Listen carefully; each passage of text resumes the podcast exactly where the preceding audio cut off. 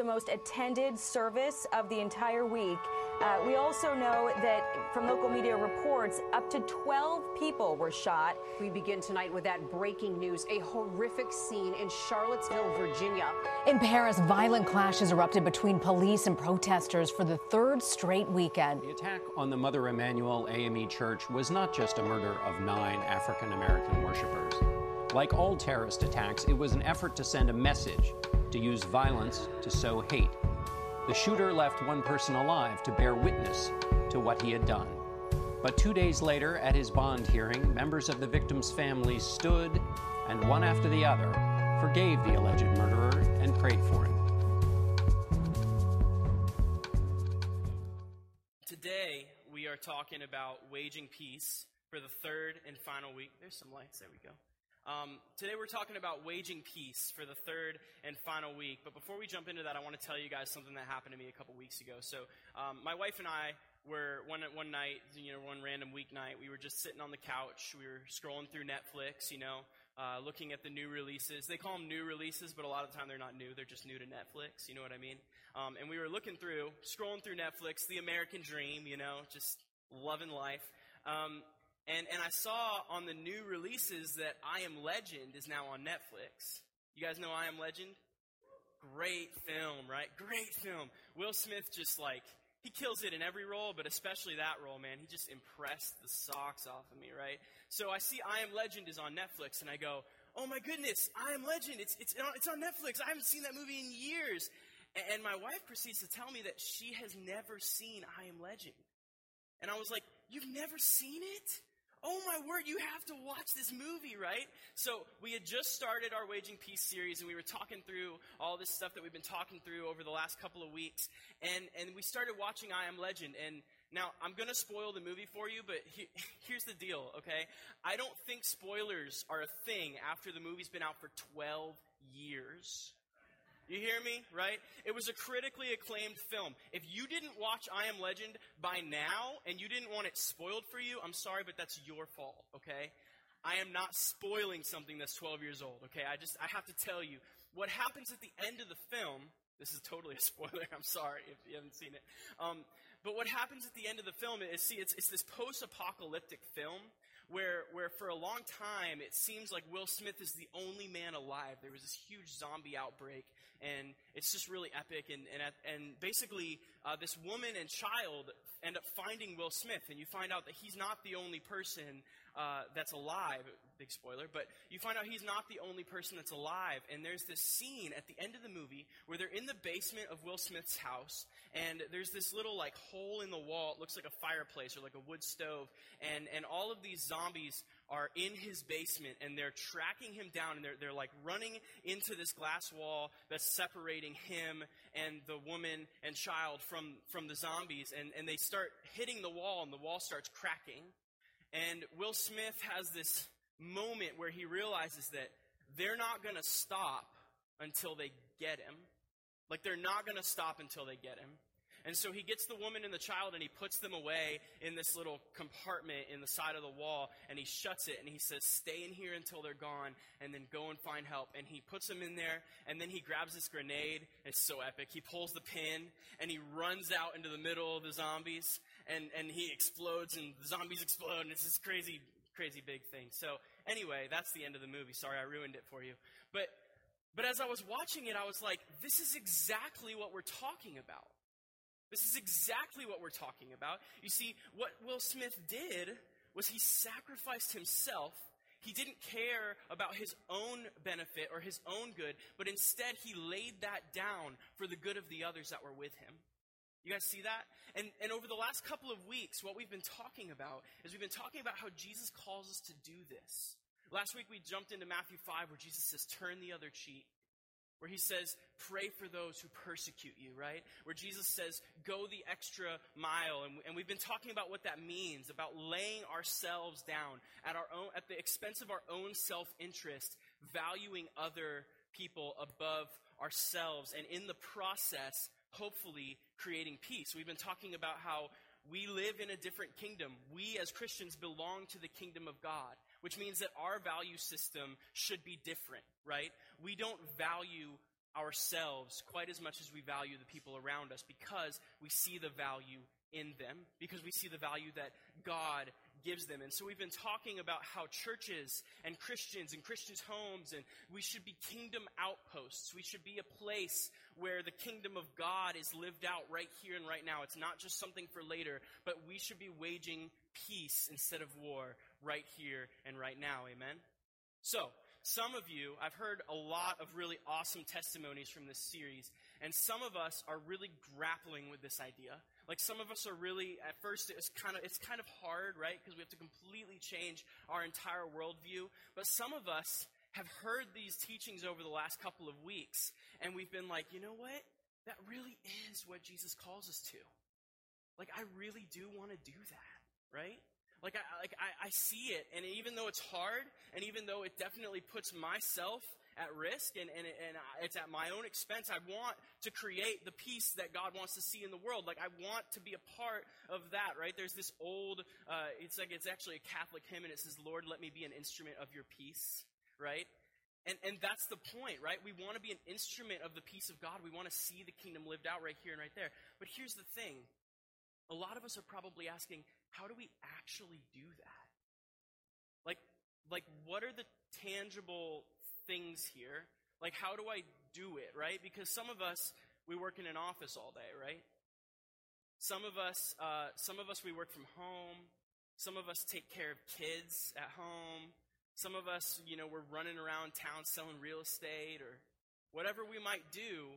How do we wage peace in our daily lives, right? Like, how do we wage peace in real life? So, today, I want to try and put a couple handles on this, a couple things that we can actually do. And today, I'm going to try and give us three practical ways to wage peace in real life and on social media. Three practical ways to wage peace in real life and on social media. Here's my disclaimer social media is not real life. Some of us needed to hear that this morning. Social media is not real life, right? And obviously, the less we time we can spend on social media, the better, right? Studies are all over the place. It's unhealthy for us. But here's the thing, and there's a little bit of like, this is a necessary evil. Because I was doing a little bit of research this week, and it blew my mind. Listen, guys, in 2018, we did a study about how much Americans use technology. You want to guess what it was? Three hours a day, on average, the average American is on their phone. Three hours a day. My iPhone, it actually like gives me reports about how I'm doing. And to be honest with you guys, I'm on it a little bit more than three hours. I am. And a lot of us are on it a little bit more than three hours, right? Here's the deal. If we do the math, let's say a child is born right here in 2019, okay? Let's say a child is born right here in 2019, and they use technology at an average pace, just like we do every single day, right? Out throughout their entire lives. By the time that they reach 80, by the time that they're about the average lifespan of an American, they will have been on their phone for more than a decade. We're talking 24 hour days, more than a decade of their life will have been spent on their phone. Now, this is not counting just waking hours. This is counting an entire 24 hour period. So if we narrow this down to waking hours, this means that a quarter of the time that we are awake and conscious, we are on our phones. A quarter of the time. Now, listen, this is not a good thing.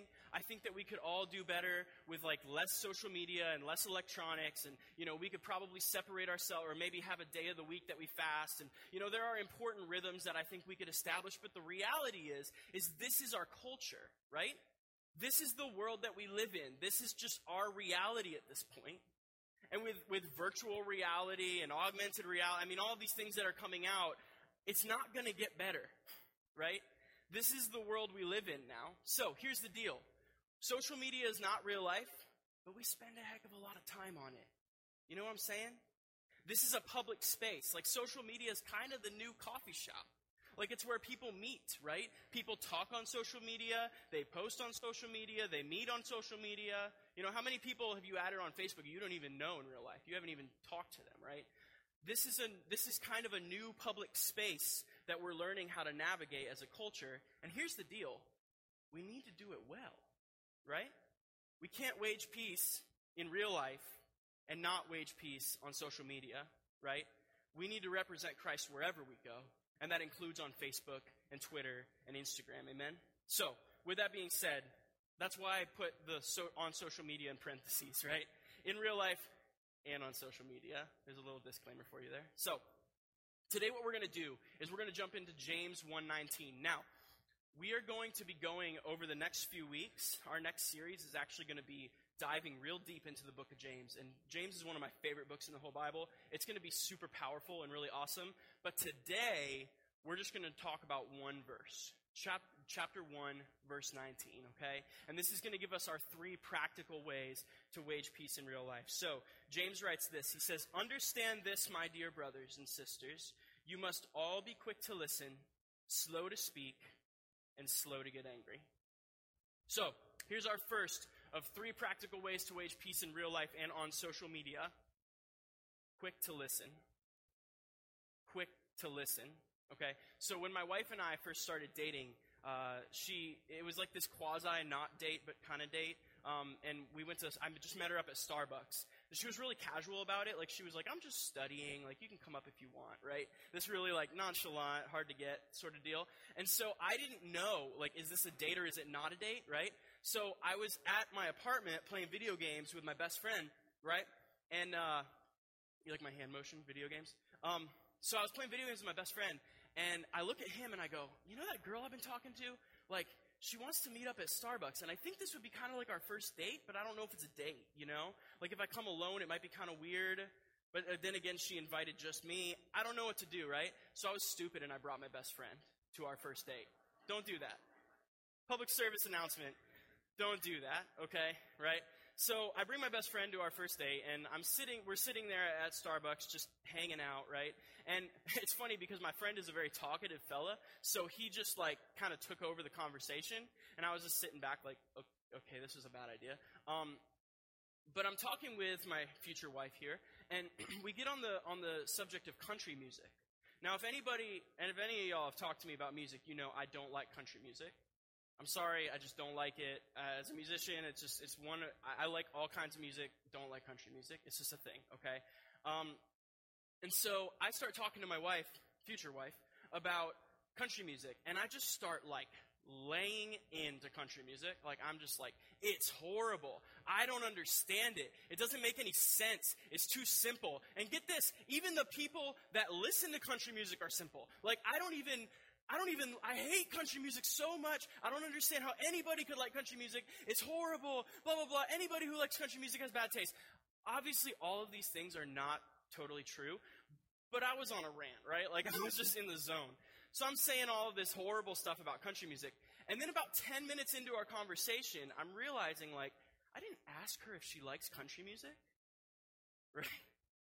So then, like, my heart kind of skips a beat. I'm like, oh no, um, do you like country music? Of course she says no, right? Who would say yes? Like the, the guy you like is like, country music's terrible. Anyone who likes it's stupid, right? So she goes, no, I don't like country music. Of course not, right?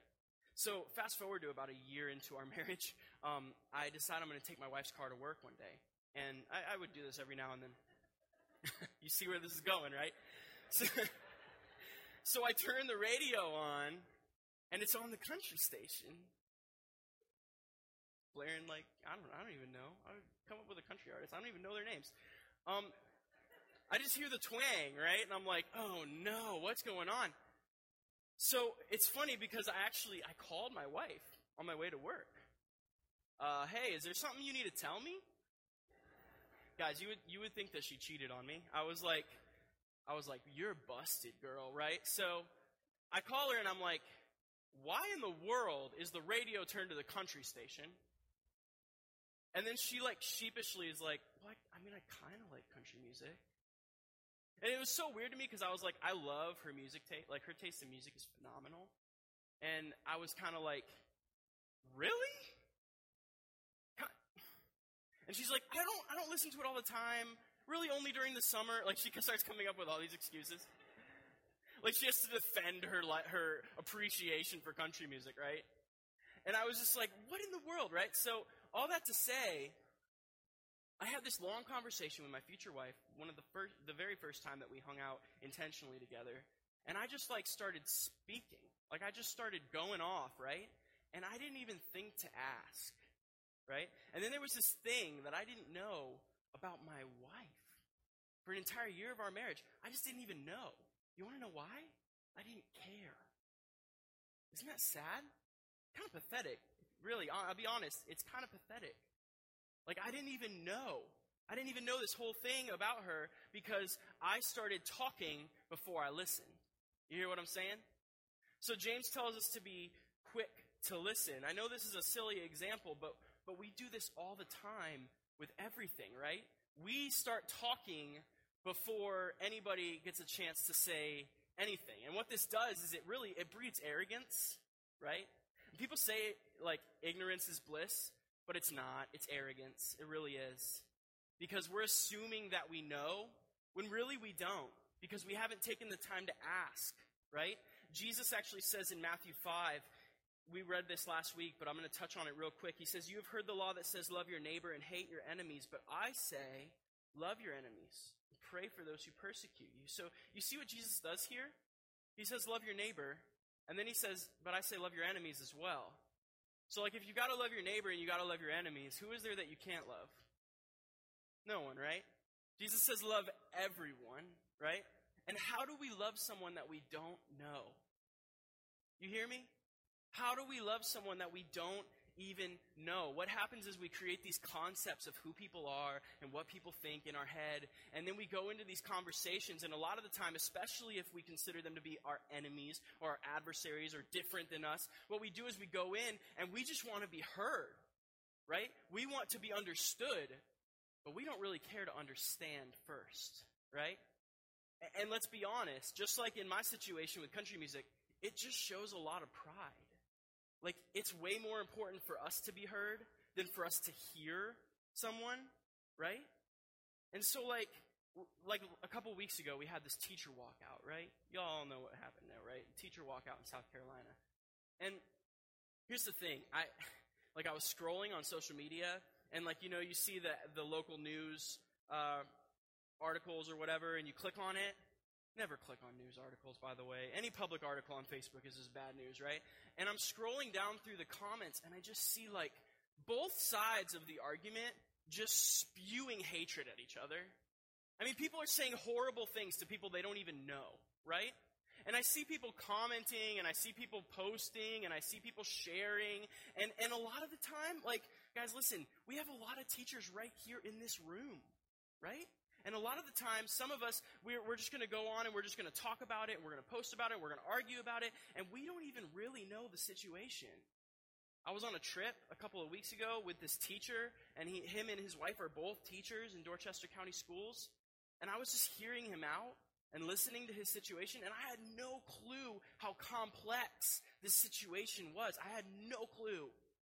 But I guarantee you, if somebody would have asked me before I had that conversation with Kyle, my friend, I would have given you a whole list of things that I thought that were completely ill informed.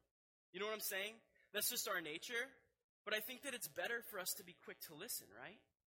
Because see, if we speak first, what we're saying, this is this is just the truth. What we're saying is what I have to say is more important than you. If we speak first, that's what we're doing. And I do it all the time, right? If we listen first, what that says is, I value you and what you have to say. I value you and what you have to say. And that goes a long way. So, today, this is our rule of thumb, number one, for our quick to listen point here. Rule of thumb is listen first, talk later. Listen first, talk later. If you're taking notes, this would be a great sermon to take notes on. It's just three points. our rule of thumb for quick to listen is listen first, talk later. Okay? So, now on to our second rule of thumb. I bet you guys can guess. James 1:19. Quick to listen, slow to speak. Slow to speak is number 2. Listen guys, there are times that we need to say something. You hear me? There are times that as Christians we need to say something. For example, God hates injustice. God hates people being exploited. God hates sin, right? There are times to say something. The Old Testament prophets are a perfect, perfect example of speaking up when something's wrong, right? They see something wrong in the culture of Israel at the time and they speak up and they say, This is what the Lord wants to say to you. Jesus spoke prophetically all the time. Jesus confronted the Pharisees over and over and over again, and he brought constructive criticism to them, right? There are times that we need to speak. When babies are being killed, we need to say something, right? When people are being mistreated or hurt because of the color of their skin or their nation of origin, we as Christians need to say something. We see injustice. We see people being mistreated or exploited. There are times to step up and say something, right? We cannot stay silent. God does not allow us to stay silent. But here's the deal how we say it is so important. How we say it is so important. In Proverbs 15 1, it says, A gentle answer turns away wrath, but a harsh word stirs up anger.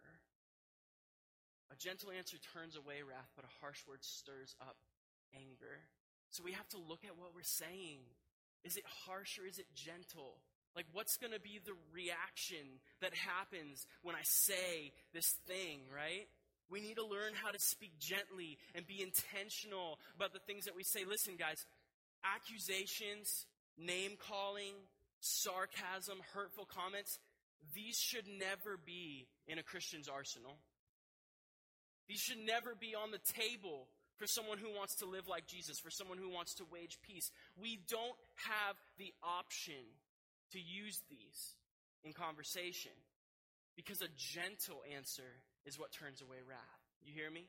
A gentle answer is what's going to get us somewhere. There's this, uh, there's this man named Dale Carnegie, uh, and he, he wrote a book back in the 1930s called How to Win Friends and Influence People. It's actually still one of the best selling books of all time. Especially, I, I used to work a sales job and I read this book and it was phenomenal. I think some of it's a little manipulative, but, but mo- it, mostly it was a lot of really good stuff. There's this quote that he has about arguments in that book, and I just want to read it for you guys real quick. It says, You can't win an argument. You can't. Because if you lose it, you lose it. And if you win it, you lose it. Why? Well, suppose you triumph over the other man and shoot his argument full of holes and prove that he is non compos mentis, which means out of his mind. I had to look that up. Then what? You will feel fine, but what about him? You've made him feel inferior. You've hurt his pride. He will resent your triumph, and a man convinced against his will is of the same opinion still. So the question is what's our goal? Do we, do we say something when we feel like we need to say something? Do we say something out of pride? Do we say something because, oh, I'm right and I know I'm right, and I want to prove that I'm right? And I want to just shoot their argument full of holes. I want to completely destroy this person and then make them see how stupid they are. No, no. Is that our goal? Or is our goal to wage peace? Should we be stepping into these situations where God calls us to say something? God urges us to speak up. Should we jump into these situations with the gospel in mind? Should we attempt to win this person over and win over the situation for the sake of the gospel? You hear me? And if we want to do that, if we truly want to do that, and we check our motives and this is our goal, I have a feeling that what we say is going to be a lot more calculated and a lot more gentle and have a lot more love in it. Amen? So here's our rule of thumb for slow to speak. Before you say anything, pray about it. Before you say anything, pray about it. I know this is super simple, but listen. We are we live in a culture that just likes to spout off, right? People just say stuff and they don't think about what they're saying ever. And Christians should be different, right? We should be the ones that say things that are guided by the Holy Spirit. We should be the ones that let Jesus inform the way that we interact with people. When there are times to speak, which are rare, but when there are times to speak, we need to do it in love. So if we pray about it first and we let the Spirit kind of realign our hearts, realign our thoughts, our desires, we'll go into these conversations a little bit more calculated and a little bit more intentional. Amen? Does that make sense? So, with that being said, we're going to jump to actually, no, real quick. I have a quick uh, thing about social media because, like I said, it's not real life. We're in parentheses here. But, but social media is important, right? And this is where a lot of this happens, right? We're not very slow to speak on social media. Nobody is, right? So here's the deal. I have a little, a, a little bonus rule of thumb here for it. If I haven't prayed, I can't post. Easy, right? Can y'all say it with me? I know it's like children's church. Can we say it? If I haven't prayed, I can't post. All right?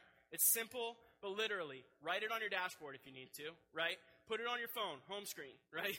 Before I log on to Facebook, if I haven't prayed, a can't. Okay, yes, thank you, right? This is so important. Christians should be different, especially with the way we carry ourselves online. Amen? This is important, okay? Now let's jump to number three. Number three is slow to get angry. Listen, people are like ticking time bombs lately, aren't they? Let's just be real. I mean, outrage is like the norm. outrage is the norm lately, right? And it's not just in America. Like, we see news from other countries, and everyone's just angry all the time.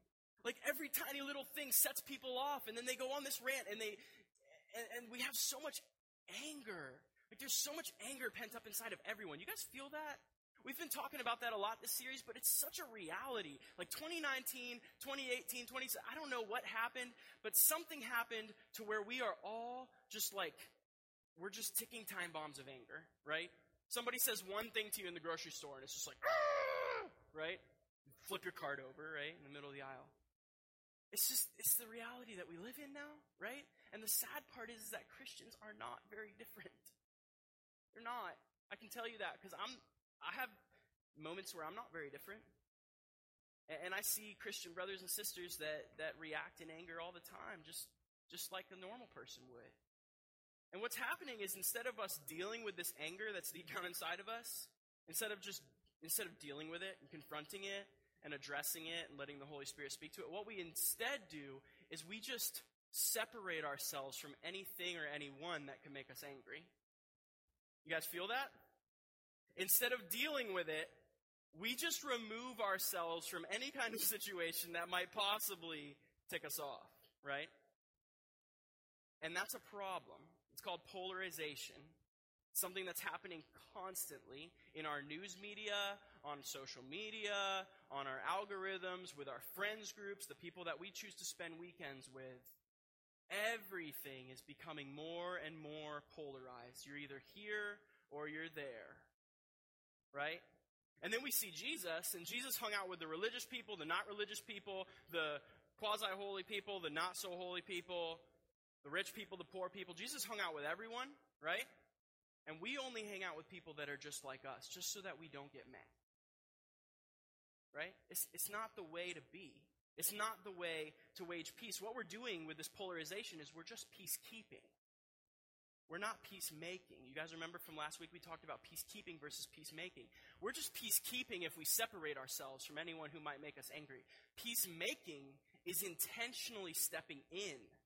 It's leaning into these situations and leaning into these relationships and intentionally doing so in effort to wage peace. In effort that we might make peace, we intentionally engage these situations. Proverbs 16 7 says, When a man's ways please the Lord, he makes even his enemies to be at peace with him. This is what we're called to. When our ways please the Lord, we make our enemies to be at peace with us. We should be people of peace, not people of anger. Amen? The only way that we can do this, guys, the only way we can do this is if we abide with Jesus.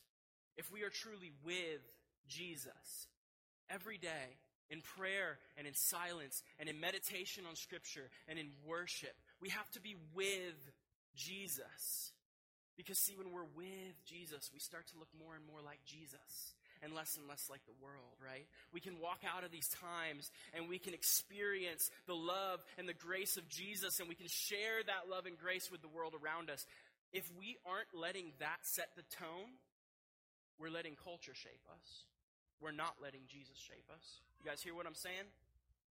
So, a big key to this fighting, to being slow to get angry, right, is, is to just be with Jesus. Because, see, waging peace, in small ways, it's about what we do. Yeah, turn the other cheek, go the extra mile. But it's more about who we are. We want to be the kind of people that this is what we do, this is who we are. We turn the other cheek, we go the extra mile, right? Because this is who we are.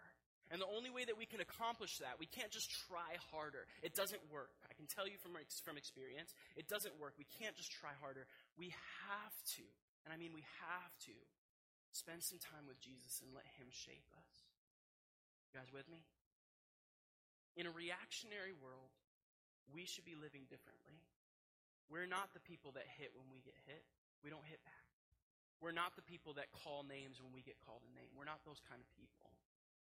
We need to change who we are. And the only way that that can happen is through the power of the Holy Spirit. We have to let Jesus set the tone. In Romans, Paul writes about this, and he says, uh, he says this, we'll throw it up on the screen. He says, Do not repay anyone evil for evil. Be careful to do what is right in the eyes of everyone. If it is possible, as far as it depends on you, live at peace with everyone. Do not take revenge, my dear friends, but leave room for God's wrath.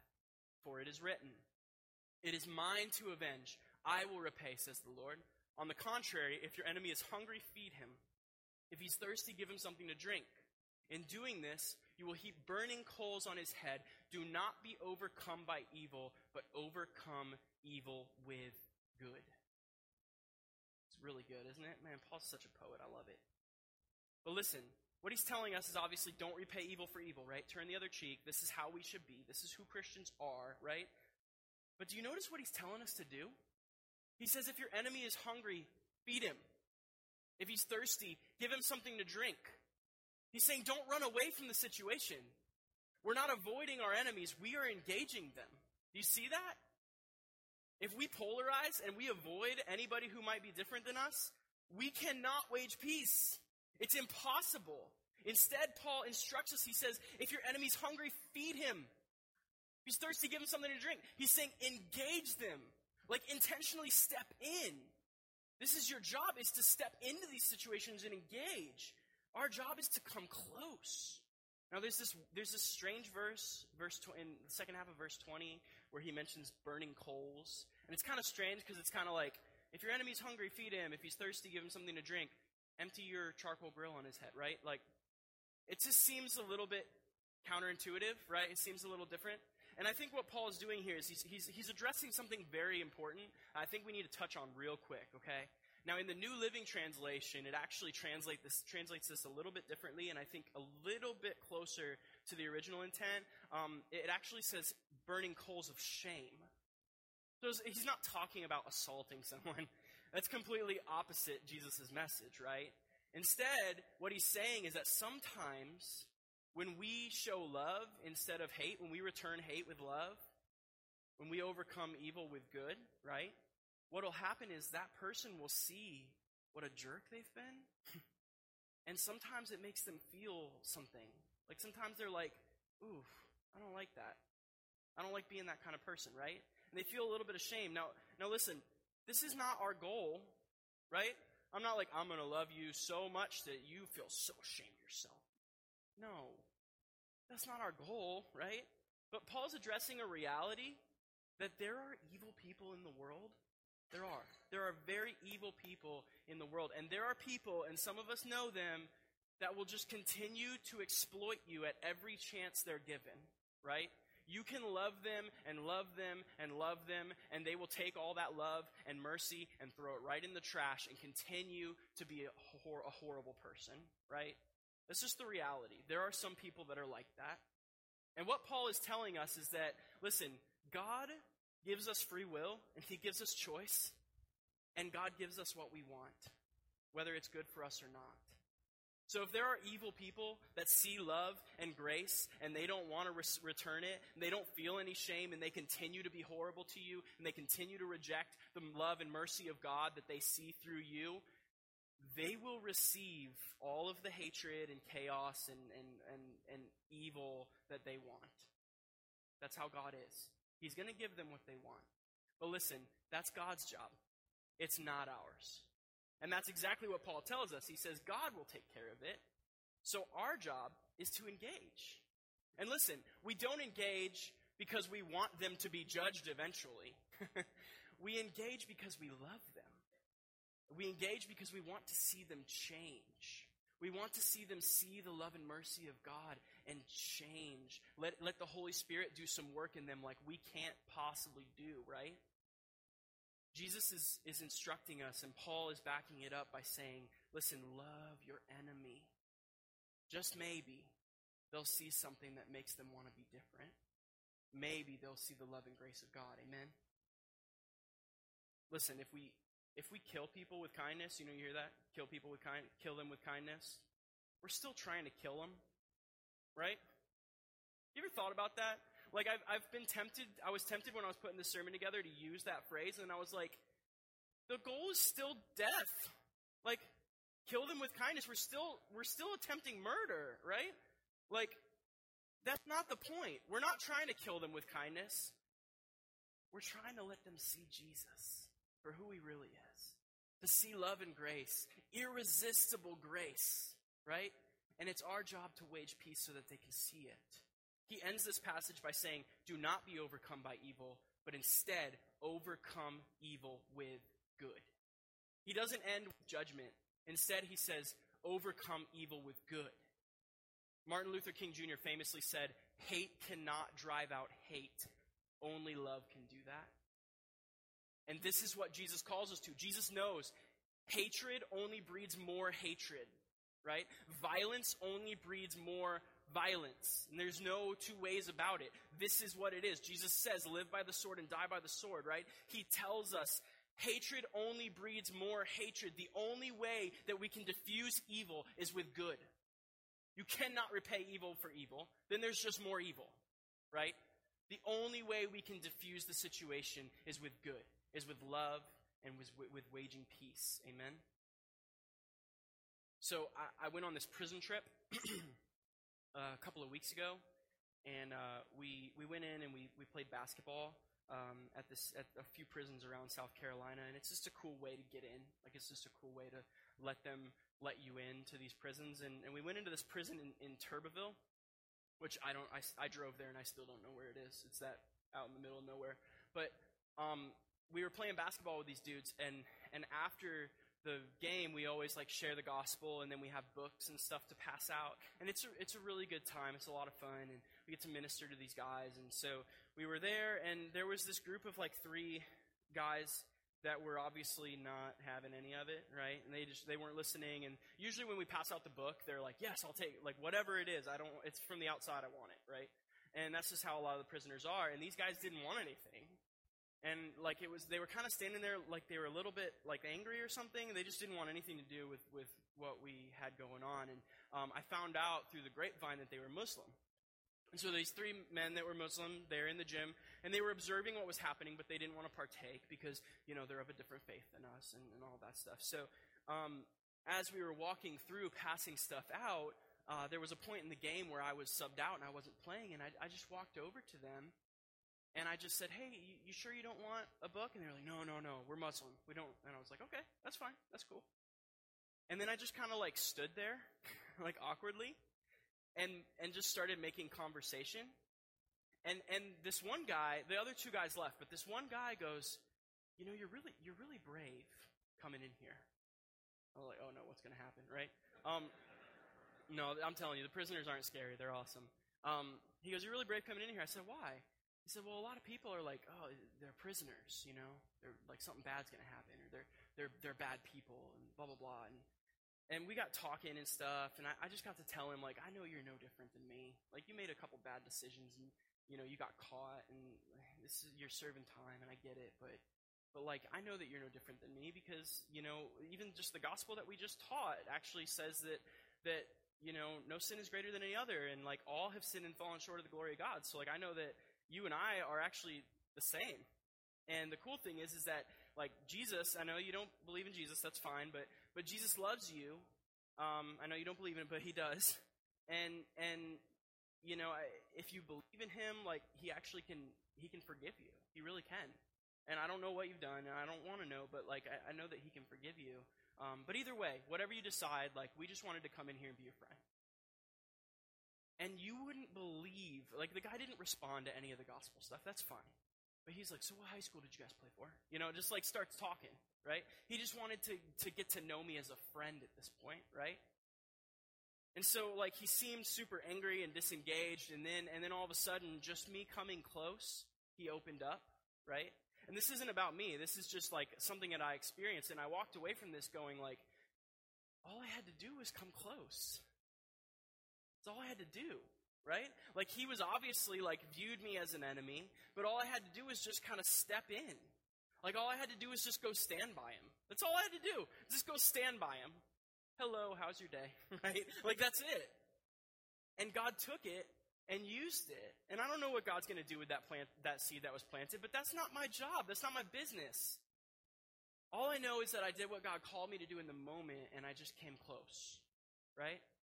And this is what we're called to, especially with our enemies. So, rule thumb number three instead of condemning, come close. Instead of condemning, come close. So, what this means to us today is it means it's it might be time to call that family member that you don't talk to anymore. What this means for us today is is that person that you can't stand or that neighbor that's super loud all the time and just you, you guys don't get don't get along, right? Whatever it is, we all have those people. It's time to come close. It's time to to when your enemy is hungry, feed them, right? When your enemy is thirsty, give them something to drink. It's time to come close and see what God will do with it. So, Abraham Lincoln, when he was uh, right after the Civil War, after the Union had won, uh, he told his generals of his plans, and his plan was that he wanted to be lenient with the South. That if any of the generals from the South or, uh, or, or the people or the government, like if they wanted to just come back and make peace, that he would allow it and he would be lenient with them, that he wouldn't put them in jail and all this stuff. He'd be lenient with them. And one of his generals asked him, Sir, why would you do that? Don't you want to defeat your enemies? Right? That's a normal question. That's, that's a good question, right? The general says, Wouldn't you want to defeat your enemies? And Abraham Lincoln says this. I found this this week and it's amazing. He said, Do I not defeat my enemies when I make them my friends? Wow. Do I not defeat my enemies when I make them my friends? They can't be enemies anymore because they're friends now, right? And that's what God calls us to. Listen, guys, this is what God did. This is what God did. He came close. We have this $50 word, incarnation, right? Which means that God became flesh and made his dwelling among us. Jesus came close. Instead of avoiding, he engaged. He came close. We were enemies of God. And he came close. Look at this, John 15. He's talking to his disciples and he says, This is my commandment that you love one another as I have loved you. Greater love has no one than this, that someone lay down his life for his friends. He calls us friends. We were enemies of God and he called us friends. So instead of condemning, let's come close, right? That's what we should do. That's what waging peace looks like. And so maybe today you're here and and you have never heard it this way. Maybe today you're here and you're like, "Man, I I didn't know God called me his friend. I want to be friends with God. I don't want to be enemies with God anymore." We would love to talk to you about that. We would love to pray with you today. I'll be in the back during this next song. The band's going to come up. We're going to give us some time to respond. But I would love to talk to you about that today because listen, God did not condemn. Instead, He came close. And He invites us to be His friends, and all it takes from us is a simple yes. But for those of us today that know this truth, we've experienced the goodness of God, we've experienced His mercy, we know that God calls us friends, we are a friend of God, right? The action point here today is that we should actually do this. Right? Like these are tangible things that we can actually do. Maybe over the last three weeks you've been like, man, this is really good. I just don't know how to actually do it, right? Let's be quick to listen. Let's be slow to speak. Let's be slow to get angry. Let's let Jesus take these situations that we find ourselves in and create the kingdom, right? Let's let, let's let his kingdom come right here and right now on earth as it is in heaven. Amen. Will y'all pray with me? Jesus, we thank you for today. God, we thank you for your mercy. God, you are so good to us, and you have defeated your enemies by making them your friends. And so today we, we invite you to use us as your vessels. That you would use us to take our enemies and, and to make them our friends, God. That, that you would use us to be instruments of your peace. That, that people would see you. That they would see your love and your forgiveness and your acceptance through the way that we live, the way that we wage peace, Jesus. We love you, Father. We praise you.